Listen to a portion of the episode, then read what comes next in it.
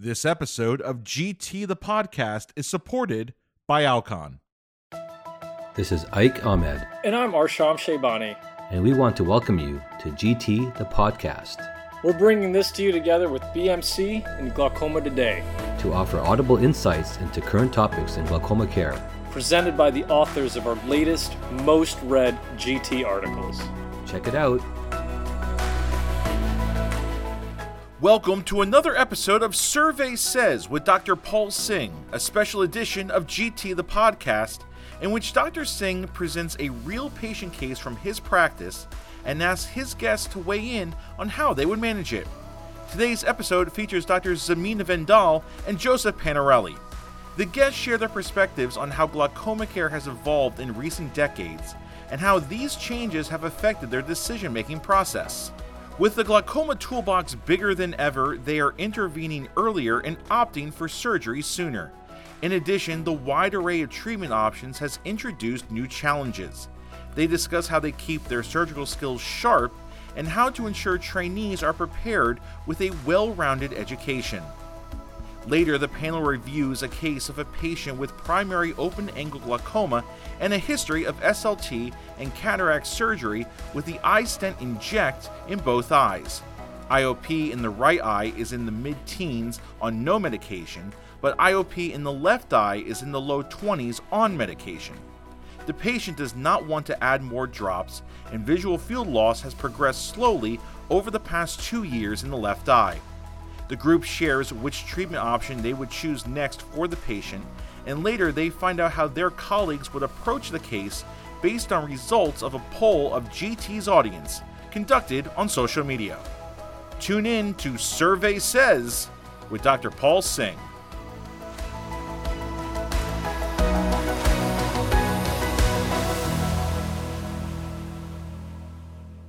All right, everybody, welcome to another episode of GT the Podcast Survey Says. My name is Paul Singh. I'm a glaucoma dude out in southeastern Wisconsin, and I have two really fun, great friends who are going to help me out with this uh, case that we had. You all um, kind of give your thoughts and feedback on in social media, but we have Zarmeena Vendal out in Austin, Texas. What's up, Zarmeena? Hey, Paul. Glad to be here. Glad to be here. Thanks for hanging out after a busy clinic day. And then we got Joe Panarelli out in New York. Thanks for hanging out, you guys. You know, this is so much fun. I mean, we always joke around how, how lucky we are in glaucoma to have all these great options at our disposal to like treat our patients now. And, and you know, this whole idea is that, you know, what MIGS do you do or drug delivery or SLT or, you know, subcon surgery and the kind of the when, the why, the where is a question that still comes up. And I think it's, it's still a good discussion to have because everyone has a different perspective on kind of how we use all these different technologies. So before I get into the case that we're going to talk about, and we had, of course, everyone out there give their opinions. I just want to get your thoughts. I mean, Zarmeena, why don't you just give us your thoughts? I mean, you do right drug delivery, SLT, MIGS, and and subcon Yeah. right? So just kind of. Yeah. So tell me about like, I mean, do you are you is it has it changed or just your thought process of kind of when you decide to do surgeries now or intervene intervene? Are you intervening much earlier or doing procedures more more earlier? What do you think?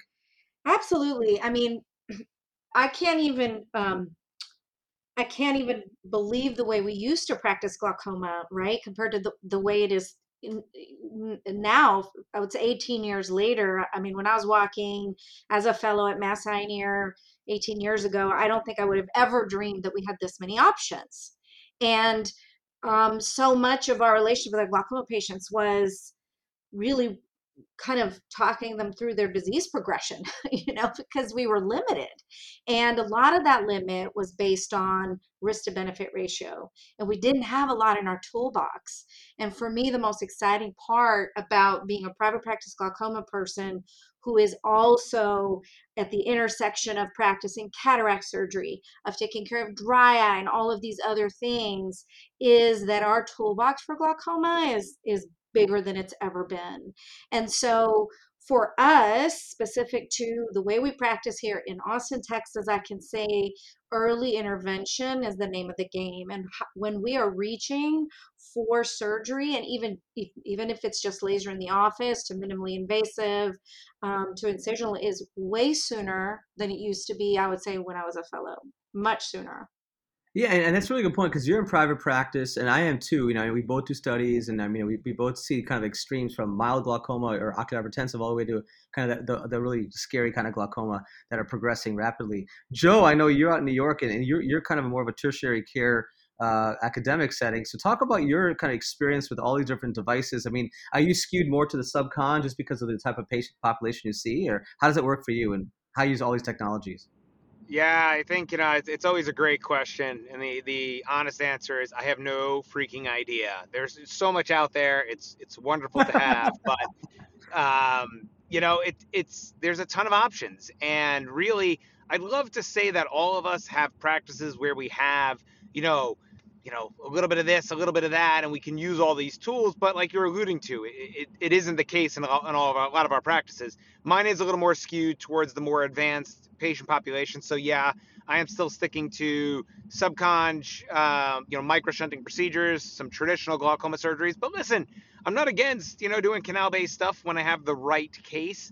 Um, but I agree with everything that's been said. You know, it's all about starting to intervene earlier because I think we're diagnosing the disease earlier with really good imaging and patients are living longer. So we are treating this disease for a very long time and we need all the tools we can get.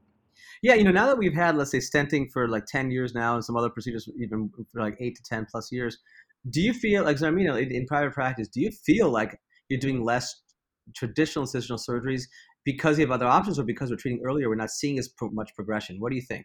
It's both. Um, I I do trabeculectomies and, and tubes so infrequently now but I think it's a function of both. We go out into our community and educate our referral sources really regarding MIGS to the point where they send them in sooner. Um, and because we have so many options. And so, just the way um, that he pointed out earlier, I love the idea of being able to customize to the patient. If it's somebody who's advanced, as in his practice, it's going to be different. If it's somebody who's, you know, borderline glaucoma, it's going to be different. But because there are so many options that are, I also think, um, you know, less scary for the patient and less scary for every single surgeon, whether it's comprehensive or glaucoma, because those procedures are a little bit more digestible, that the doctors are reaching for them sooner for that reason and, and more apt to talk about them with the patient with a little bit more confidence. When you're talking to somebody about doing an iStent or a hydrus, your conversation is going to feel completely different than if you've got to tell them, sorry, I'm going to do a trabeculectomy to your eye, right? And so I think doctors have also started employing these procedures sooner because of that, because of the safety profile. Yeah, no, it's a really good point, and yeah, I, mean, I think uh, in my my opinion, in my practice, I think you're right. I mean, I do a lot less traditional glaucoma surgery, although it comes in waves. I have these days where I have like you know tubes, tubes, tubes, neovascular, you know, secondary glaucomas. Like, oh man, they've already had previous trabs or Xens or whatever else. So it comes in waves, but I do see less. I think part of it's because we are treating earlier with other procedures and other diagnostics that are picking up earlier disease. And then yes, probably because we I, I do probably do like a subconj MIGS MIBS like like a Xen before I do a trab couple times, you know. And I'll, so I'll, I'll, incorporate like the MIB stuff beforehand. Paul, can I can I steal your job and ask a question? Because this just came to my mind. Yeah, man. Yeah. All right. I'm gonna I'm gonna play I'm gonna play host here. Um, you know, it's interesting. I I I've been teaching for you know quite a while and uh, always you know in an academic setting and you know listen it's harder and harder to teach all these types of surgical procedures and it, it's even harder for us to keep our skills sharp when we're doing you know such a wide array of surgeries you know we know that we're using these procedures earlier but we also know they have a finite amount of time that they're probably going to be effective. You know are, are we going to lose our skills in in some of the the bigger procedures? Are trainees getting enough? Like I don't know. I was just thinking about that because patients are living longer. That you know, it's not, and we're treating earlier and we're treating more aggressively. But you know, there is a lifespan on a lot of these MIGS procedures. So, are we just going to see a wave in the next few years where we're going to have to get more aggressive? I don't know. I just feel like that just like, I just that just hit me that's no, so funny because that was that was the question I was going to ask you. As a teaching institution, having fellows and residents, I was going to be like, "You tell me what." Uh, so I'll, I'll, take that answer, but I want to ask. I want to have you answer it too because that was actually the yeah, question so I was going to ask I, you. I would so say, as a trained, as a, as a teacher, I've never worked so hard in my life. Like trying to make sure that my trainees are really well rounded. I have to be very cognizant you know, of how many trabs, how many tubes, how many I'm handing over, what we're doing together. So um, I think the teaching has has become, you know, you have to be very, uh, you have to be very aware of of how your trainees are doing. And you know, I, I think for me, I'm always trying to get them, you know, out there so that they have at least some fallback, some basic tools, and they're gonna have to keep learning on the job. I think that's the key. We all learned on the job, and you got to keep doing it. So you said exactly what I was going to say. I think that's exactly right. You have to take teach a skill set. So I think you know a, subcon. Look, as much as I want to say I don't ever want to do a TRAB tube again, guess what? I will have to do them again and again, and it's going to happen. And I think you're absolutely right. We cannot give up on traditional glaucoma surgery. As much as I love all the different options we have in the conventional outflow pathway and even lasers, I really would say that you needed to still learn how to do a trab. I think it's important for our residents, especially fellows, to have good experience with trabs and tubes because you'll still need them and they're still great procedures. And a, a good trab surgeon has amazing outcomes. And, and so we don't want to minimize that. I guess to answer your question about um, do I think that we're going to have an influx of all these people who had like conventional MIGS and like 10 years later, boom, they're all come Correct. back? I think two things. I think we don't have the, we don't have the data yet, but I will say this I think when you treat earlier, and if you look at the data like the Horizon trial, five year data, et cetera, I think treating earlier in general, when you have a conventional pathway where the TM is not fibrosed, where the conventional outflow pathway is not completely fibrosed with a decrease in flow, with fibrosis of because of BAK, of the TM, and of the canal, like the distal channels, I do think I am seeing patients who are progressing less rapidly. It doesn't mean that you're going to have all of a sudden an influx of people who all of a sudden fail out of, out of nowhere. There's still there's still going to be people who, who progress like we would anyways, right? So if you whether you do a MIGS a MIGS, let's say a MIGS conventional MIGS procedure or SLT or drug delivery, you're still following them, right? But the progression's slower. So I don't think gonna have a sudden one day they're gonna come in all of a sudden everything's failed all of a sudden because we're still following them. And if they do, let's say start to rise or pressure starts to rise, you put them back on drops if you need to. And then if that happens and they're still having progression, we'll still do trabs and tubes if we need to as well. So I don't personally think we're gonna have a sudden like, oh my god, everyone's failing. But I do think that we'll be able to push the can down the road a lot longer. And then for some people, enough where they are still able to maintain good, you know, quality of life and vision without having to do a trab or two because of the age. But there's some people probably still need that as well. That's just my personal thought and kind of data with all the Horizon trial and everything else that's come out, slowing the progression compared to cataract surgery alone with drops. I do think that we're going to see less amount, but still people who need to do trab and tubes. So, Amina, what do you think of that you question? kind of read my mind there, Paul. I mean, one point I was going to make was that when we throw MIGS in early, we're not just reaching them early. We're, I think we're changing their trajectory. You know what I mean? So the way their glaucoma is going to behave changes because we got to their TM sooner. So I totally agree with you there. But I agree with Joe 100% too that the role of the glaucoma subspecialist and needing to know all of the styles of surgery will never go away. But what MIGS does is it opens the care of glaucoma to way more than beyond glaucoma specialists, right? And there's so many doctors out there who really do need to be able to handle glaucoma. And if they're not adept at things like MIGS, then every time there's a cataract surgery that happens in a glaucoma person, then opportunity is missed. So I think of it as more additive and not necessarily taking away from a skill set because those of us that are going to be fellowship trained glaucoma specialists are still always going to really be there. But we won't be the rate limiting step if MIGS is employed early. Um, and so I, I think of it as additive um, really. Yeah, I think the big key you guys both you both address is that you know changing that trajectory, and that's what we're hoping. And listen, are we going to likely overtreat a good number of people um, that may have been okay? Sure, but you know it's all about trying to. I think it's all about trying to assess risk as best we can, and you know trying to alter that. Uh, you know that path for a patient who you know otherwise would have gone on to you know functional blindness in their lifetime. Yeah, no, these are really good questions and good points you made, and I think that's we have to wait and see. You know, time will tell. Great glaucoma is a long-term progressive disease, um, but I think I do think, and again, to one last point about the whole trajectory thing. I mean, you think about it, right? I mean, you open a TM early on. This theoretically, you open that TM, whether it's SLT, whether it's you know, you know, MIGS, etc. You're, you're going to keep that canal, but theoretically, patent longer, right? that canal stays patent, the episcleral venous system, the collector channels don't they don't collapse potentially, right? The osseous don't go close up potentially, and so eh, that then changes the like the like longevity of their outflow system working. So that's just my. I drank the Kool Aid a long time ago. I, am still drinking it, I guess, but it is what it is. But but, with, with, but Zarmeena, you oh, made a good point. You were pouring that Kool Aid. You have like a whole refrigerator full of Kool Aid. Oh yeah, and... dude, that cool. I got, I got flavors of Kool Aid, all the Kool Aid you want, man. Just come to my house, man. come to my office. I got them all but um, but but it's a really good point, man. We got to be fair and balanced about it, and, and, we do have to teach our residents and fellows the, the, the, full skill skill set. So that's a really good point, Joe. I'm glad you brought that up. But I do want to transition a little bit over to the uh, the case at hand, and because Zarmeena made a good point earlier, just said, hey, if you have a cataract, and you have a glaucoma patient on drops, and you don't do a MIGS or some type of glaucoma procedure, it is kind of an opportunity that you know you look back like, oh, that would have been nice to have done something at that time. But we look at the kind of quote unquote standalone MIGS world, right? The patients, let's say, have already had a cataract surgery. I've already had something done, let's an SLT. Now what, right? Do you do something? So, in the standalone market is still slowed, still slow to, to I think, uh, advance or progress. It's been kind of a kind of steady state, so to speak. And I think part of that's because, and I'd love to hear your thoughts, guys. You know, Zarmeena, you're in private practice. Joe, I know you have more tertiary, but you have a patient who, let's say, had SLT in general, and let's say has on drops and not happy, and pseudophakic. You know, are you pretty happy and comfortable going in to do surgery just for that kind of patient? From let's say a MIGS.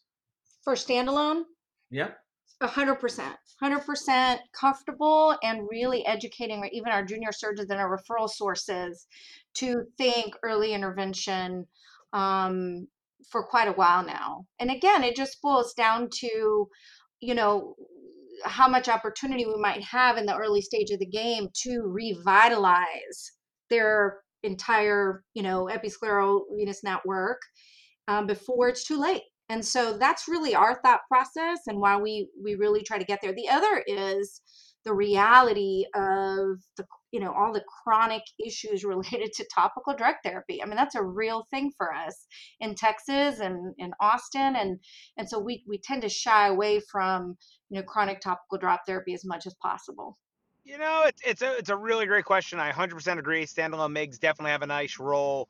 Um, my some my hesitation sometimes uh, is is driven by patient expectations. Um, I will say this that a lot of patients nowadays expect like perfection every time. They read about everything online.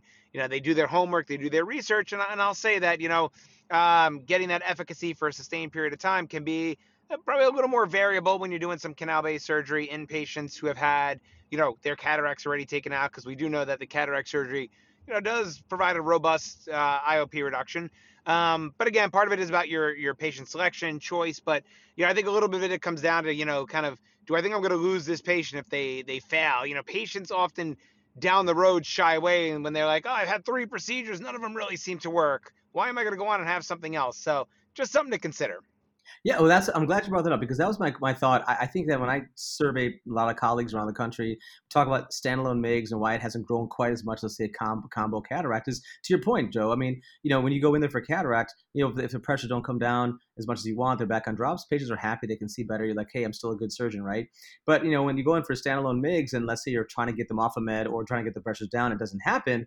Do you you feel as a surgeon, oh my god, I let my patient down? Are you afraid the patient's gonna be mad at you? And you know, all those questions come up, and it's all natural. I mean, it's really important questions, and th- there's some variability and depending on the type of procedure you do. And I think that's kind of where the rubber meets the road. And and the way I deal with that, I'd love to hear you guys' thoughts on how you educate patients. We will get to the case, I promise, guys. But I want to hear how you educate and how you manage the expectations because to me, it's about telling a patient it's a journey and i'm going to institute and i'm going to utilize different technologies along this journey to maximize the quality of your life but also address your glaucoma to protect you but it may require multiple different procedures over the course of your lifespan um, and kind of just may, managing the expectation that not any one product or drop or any one kind of technology is going to cure them, so to speak, but we'll try different things along the way. Anyone, do you guys want to comment how you discuss surgery and going into surgery? Yeah, absolutely. I, I'm going to say for a second, I, I love the, the the conversation you had about, you know, our colleagues shy away from it because we're we're nervous about are we really going to be able to uh, deliver the result when it comes to minimally invasive. But I would challenge you to say when it comes to the patient and you know, again, our colleagues in the community that refer in, their their fear is the exact opposite, and that is the side effects and the long-term issues with incisional surgery.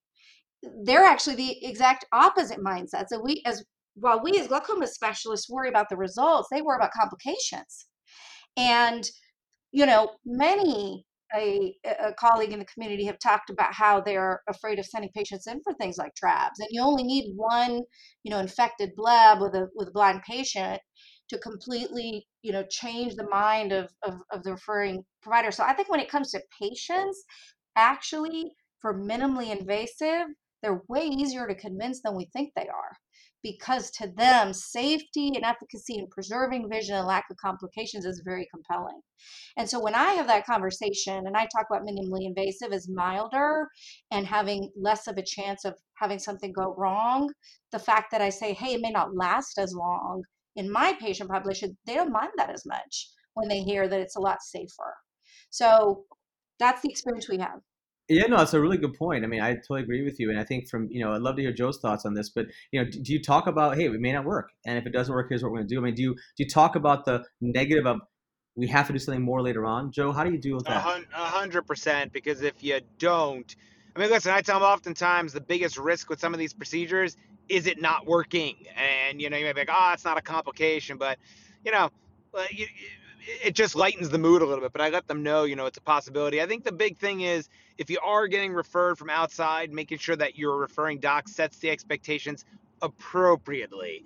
I've had a bunch of patients come in and be like, I hear you can do this real simple procedure that's going to get me off all my meds. And I'm like, whoa, let's walk this back.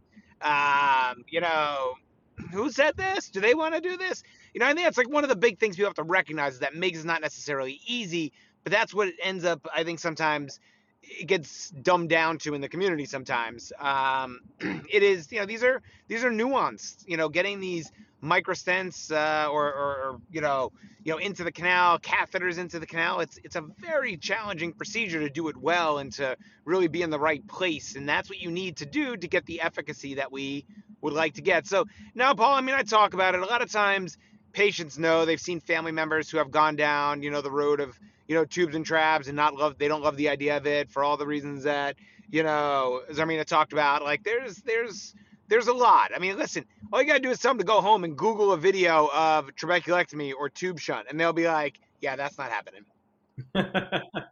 That's a good point. Well, no, th- I want to set the stage because now we're to talk about the case. So thanks. That was a great pearls, guys. I appreciate that. So let's talk about the case. I'm gonna um, read it out loud for everybody again, and then I'm gonna have you guys comment on what you think you would do. So that's a 68 year old. This is a real patient uh, of mine. I'll, I'll, I'll, tell you what I did. 68 uh, year old African American male, uh, history of mild POAG right eye. Left eye had moderate POAG and had a history of SLT in the past and had cataract surgery with an iStent inject in both, actually, iStent inject in both eyes. Uh, right eye did really well uh, off of meds, middle teens. Left eye, pressures are in the low 20s, but still on actually on a PGA in that left eye.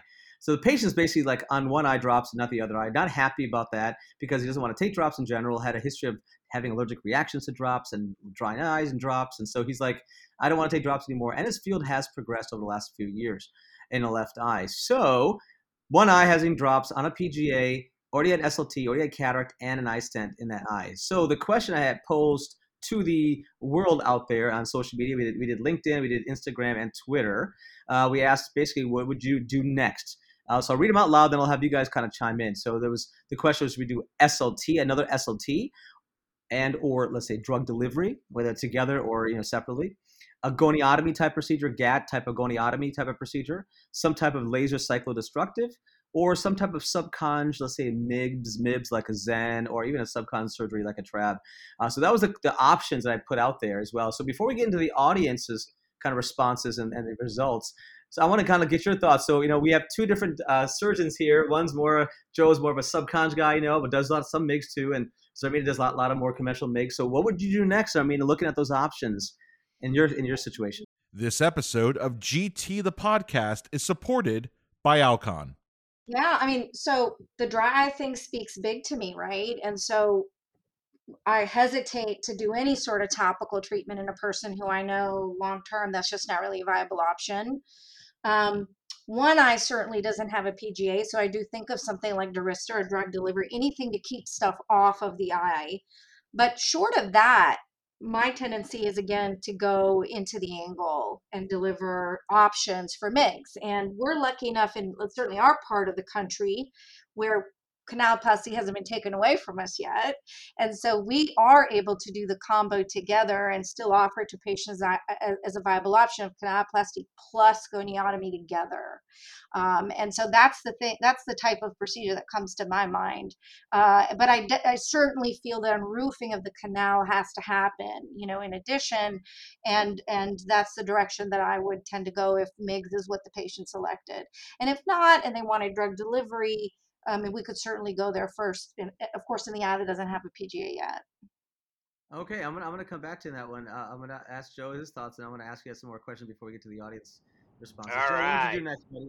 All right, uh, here you go. I'm waiting. Here we I'm go. Bring it on. It, I'm you know, waiting. listen, Bring it. you know, you always, you know, I got Steve Gedde always in my head whenever I'm trying to make a decision. And you know, you know, Steve's first question again. I hate when people ask me a bazillion questions about more about the case, but you know, you always want to know how the patient did with the initial treatments. You know, did, did, did they not work at all? Did they work for a period of time? You know, and and sometimes you don't have that information readily readily available. I think if you do, it does help guide your decision making somewhat.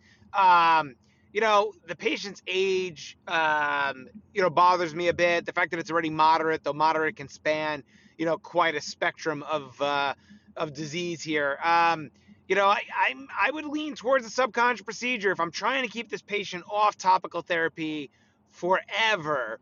Um, I, I, think we have a good chance of doing that. And again, like you were saying, if you use it early, listen, we know with some of these newer micro shunts, we get a, yeah, this patient may not need to be exceedingly low. This isn't a patient who needs a trab like pressure of 8 to 12. You know, maybe a pressure 14 to 18 is okay in this patient. So I think you could consider a Xen, um, you know, depending upon the patient's other risk factors. But, you know, that's that's where I'm kind of starting. Yeah, I mean, the beautiful thing about this case, um, is that they all they all are good options, man. I mean, honestly, it's like there's no right or wrong. It depends on your comfort level. I mean, I think you're absolutely right. Where the target pressure would be is kind of that middle teens as well, 14, you know, 15, 16 range. I'd be happy with even 17, keeping it more stable, getting him off the topical PGA. And the fact that he only is on just a PGA, not multiple meds, um, I think is a good sign too that a lot of these different options would probably work. Um, I'm going to give you my thoughts and kind of what I did and, and kind of what, what, I, what I would Joe what I would do. But before we do that, let's get the audience's review and, and their opinion, and then I want to get your thoughts on the audience's uh, perspective. But yeah, man, those are really good points. We're going to talk about what you guys both mentioned in a second here as well. So the audience but had a couple of things. So on Instagram, we had uh, it's actually really funny. Instagram, Twitter, and LinkedIn all pretty much followed the same type of I mean uh, responses. Pretty impressive. So about 35 to 40 percent said SLT or drug delivery would they be their next option. Then 30% or so said goniotomy, kind of GAT. Very few, only like three or four percent said some cyclodestructive, like you know ECP or, or like micropulse or something like that. Uh, and then about 20 or so percent said subcons, like a Xen. So it was a pretty good spread. I mean, and I looked at LinkedIn, we looked at uh, as well as Twitter. It's pretty much follows the same uh, about same same kind of percentages as well. So it makes sense. None of the options are wrong. They're all good options. Yeah. I love it. I, that's what's so great. So let's let's dive in more deeply. So um, I'm gonna I'm gonna kind of talk to first of all I'm gonna go with what what Zarmeena said, and then I'm gonna talk about what Joe what you did. So Zarmeena, I kind of I did kind of what you uh, had suggested. I did I did really more of a I did a GAT canaloplasty GAT procedure. I, I went around those two stents and. That's why. I'm sorry. I said because that's the right choice. Oh, dang, slam! Damn, she slammed. She slammed that one. Um, but you know, here's why. Here's why though, because I think Joe's right, man. I think look, you could do a sub. I mean, a Xen in this patient would be great because even if it did, let's say, creeped up a little bit there, fibrosis, interstitial fibrosis, some Tenon's. He's an African American guy. He might have some fibrosis. We need some needling.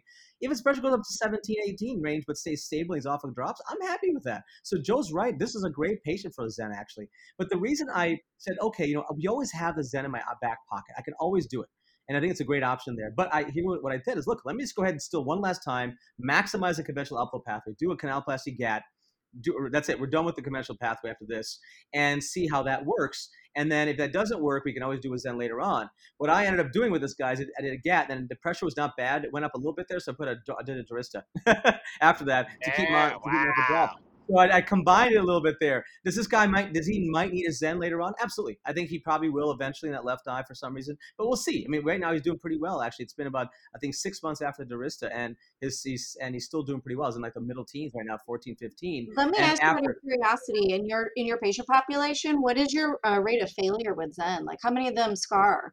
you know, this patient may be, that's what I was alluding to before about risk factors. You know, a younger African American patient may not be the best Xen candidate. You know, I, I got to tell you, I know we may not want to hear this. I might consider, you know, just just tubing this patient, um, or even doing a trab. It, you know, as, as crazy as that sounds. Um, but if I felt that this patient has, you know, a, a real significant risk, maybe the patient had, you know, family, you know, a family history with a relative who went blind from glaucoma, that might sway me to get more aggressive early with more, you know, more the traditional surgeries because you know these patients sometimes quickly will will fall off on you. I mean, it's always hard knowing who are going to be those fast progressors, and so um, you know, I, I think my Xen success because I'm careful with my choice probably is you know 70 to 80 percent, you know, in terms of you know get my patients to where I want them to be, which is not progressing. And again, that's not an IOP necessarily, you know, success, but you know, getting them stable.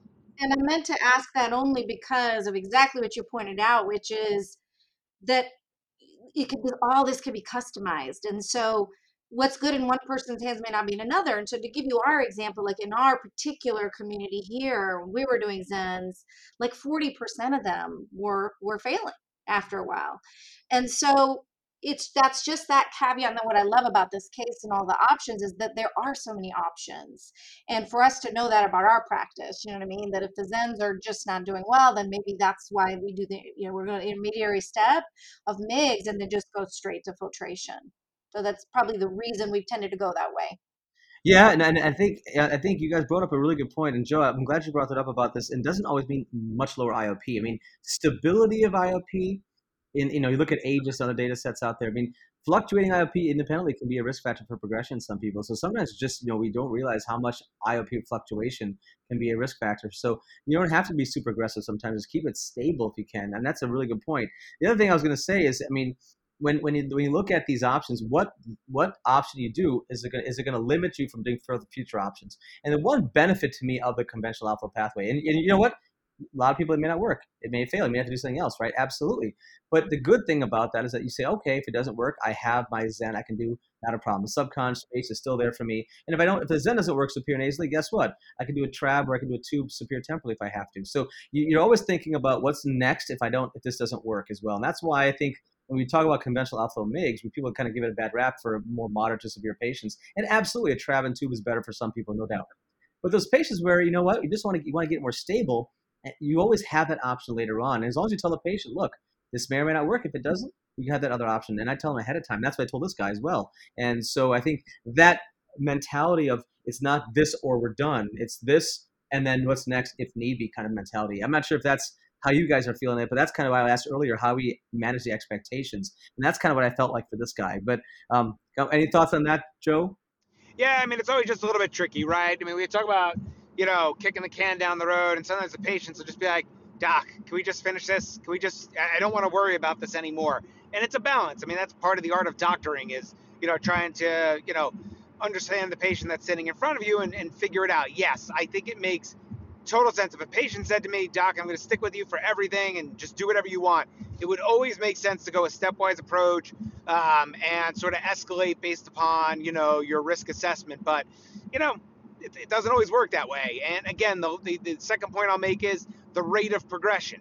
You know, it's hard. Sometimes you do a surgery on one of these patients and the pressure actually goes up because they have some bleeding or, or, or something else go on and you awaken a sleeping giant. So, you know, they have to understand that that is a possibility that you have to move on, you know, a little more quickly than what you would have thought. Yeah, and that's a really good point. Um, I think what, what, what would have changed, I'm asking actually Zarmeena, if this patient was on four meds or three meds, and on the pressure 20s would that change your mindset of what you would do next? Absolutely and i and and that's that's a great segue into you know the titration of what's needed for every patient. Everybody's glaucoma is the same and so that's telling me right away that his glaucoma is way more resistant right than if just being on one meds and mid-teen so I would definitely skip drug delivery in that case, but I still would at least try unroofing the canal goniotomy. Um, but my rate, my my quickness to progress to right, the the next step would be a lot quicker, and and and much lower thresholds. And and then you throw in there, as Joe mentioned before, race or a very aggressive form of glaucoma. Maybe five people in the family have it, and so then maybe we're going to Xen right away. So, yeah, every every case should be customized we didn't have the luxury of that in the past and we do now but we have to think about every case differently but definitely more medications would really push us in the more aggressive direction for sure Can I ask the two of you, my my angle whizzes here? Um, does it make a difference how that first eye center, how the SLT uh, performed? Does that make you more uh, apt to do something or not to do something, or is it really it, it doesn't make a huge difference because uh, of the you know the procedures that you're thinking about doing? you know the purpose of unroofing the canal i have to say that i i tend not to I will still give that a go. Um, I know there are thoughts out there of how the angle responds to SLT and to what you can expect. For me, again, because I'm I'm I'm talking to this patient about, hey, we're treating this condition together for the rest of your life. I present them more with look at how many options we have. So it's exhaust one option at a time. So I hate to cross that off, you know, just because of how they they might have responded to SLT when it comes to roofing. I I, I still would I still would go there. Yeah, I mean that's a good question, Joe. I mean, I, I we have some data we we kind of presented a while ago based upon like our stenting data and, and SLT, and that people who have historically a poor response to SLT tend to not do quite as well with, let's say, trabecular microbypass alone, like iStents. Um, but it doesn't mean that that tells you that it's not only the TM; it could be in the canal or the distal collector channels. So, as Zarmeena was saying, if you're unroofing the canal and you're exposing to the episcleral system, there's a good chance that some of those people who didn't respond to let's say a stent or didn't respond to SLT rather may respond to this unroofing because it may have been the canal collapse and you're opening it up.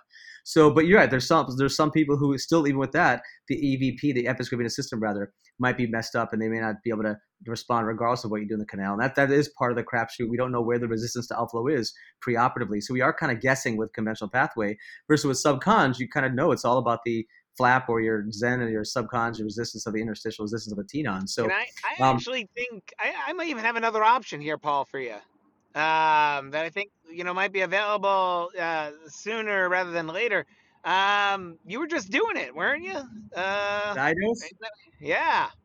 Yeah. So that's the question I was. Yeah. Well, so that's that was the last question I had. Dude, you were like in my mind tonight, dude. That's, There's how- something man, that- that's, that's what I do. That's what I do. Dude, Underneath, you the were like I'm in my there. mind. So yeah, so so we talked about drug delivery. We had Durysta, a great product as well, um, and and I use everything right. But recently, we just got approval this actually this week, last week, uh, of the intracameral travoprost delivery system by Glaukos called the iDose. Now the question that, they have data that supports you know about a year out, about eighty percent of people are off of meds and still controlled, and about three year data, but well over sixty five percent or seventy percent are still controlled with same or less meds at three years. So there's a little bit of longevity to that one still about 30% reduction of IOP. So the question is, do, would you do that along with, let's say, your conventional outflow MIGs? Uh, if we get reimbursed, well, that's another question is going to happen. Or do we do that alone in some people and it's going to get that 30% reduction, you know, potentially in a patient like who's responded well, let's say, to uh, PGA. The problem with this guy is this guy didn't, he was already on a PGA and his precious 20s. That was the reason why I was like, you know what? I think I have to do something more than just like a drug delivery alone, just because of the fact that he was not responding as well as I wanted to and progressing on a topical PGA. If he was controlled on a PGA, meaning IOP was in the middle teens, but he's just like, I'm unhappy, eyes are dry or red, etc., then I think a drug delivery alone, like an iDose, would be a great option. Honestly, that's kind of where I think it, it, where it differentiates this guy. Um, but yeah, it's a great option. I think, especially alongside a conventional pathway MIGS. You're doing your GATT, you're doing your canaloplasty, whatever, your goniotomy, and at the, you just put this thing in there at the same time. You're already in surgery. That gives you that 30% reduction. You get that PGA in there for a few years.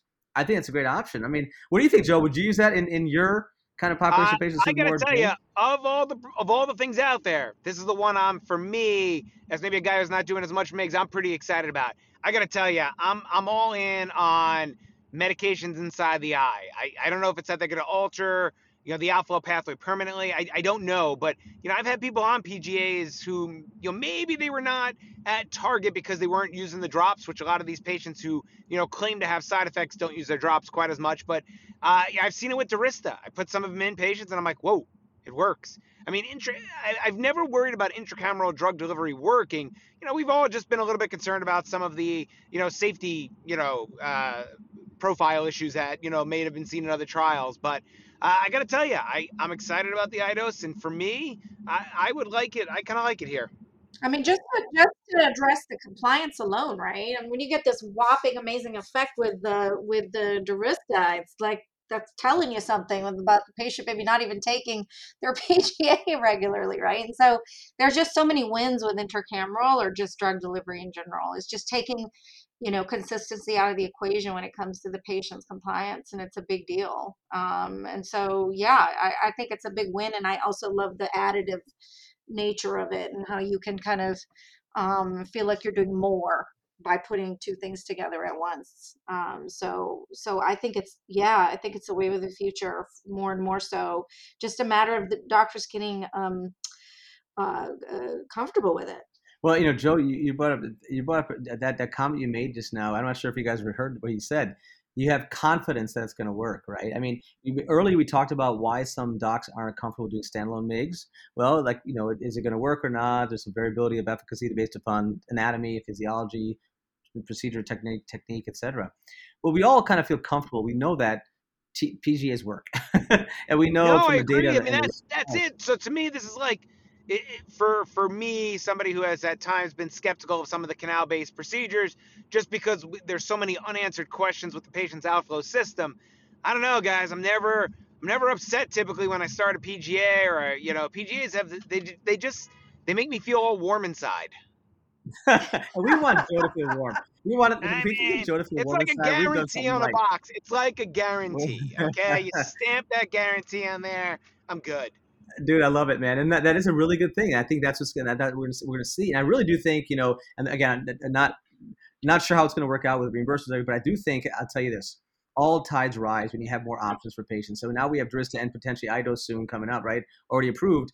I think you're going to see more doctors just saying, okay, now I'm going to get involved in the drug delivery world now, whether it's the iDose or Durysta, whatever, we'll see. But I think that's more noise, more people realizing, okay, I have these options. Let me think about it now versus just kind of waiting around and waiting and waiting. So that's my big push, right? We, we have these options. Whatever one you decide, whatever you feel more comfortable doing, whatever's available to you, doesn't have to be one or the other all the time. But you know, I think just thinking about this idea that patients do progress, Joe, your point was well taken. We don't know who's going to be a fast progressor, who's not risk factors, compliance, quality of life, all these different issues that we now are realizing more and more have an effect on their longevity and their uh, stability of glaucoma over time. So, no, man, you guys, this was awesome. Any last comments from both of you about just this case or about kind of where we're headed in glaucoma in general? I'd love to hear your thoughts.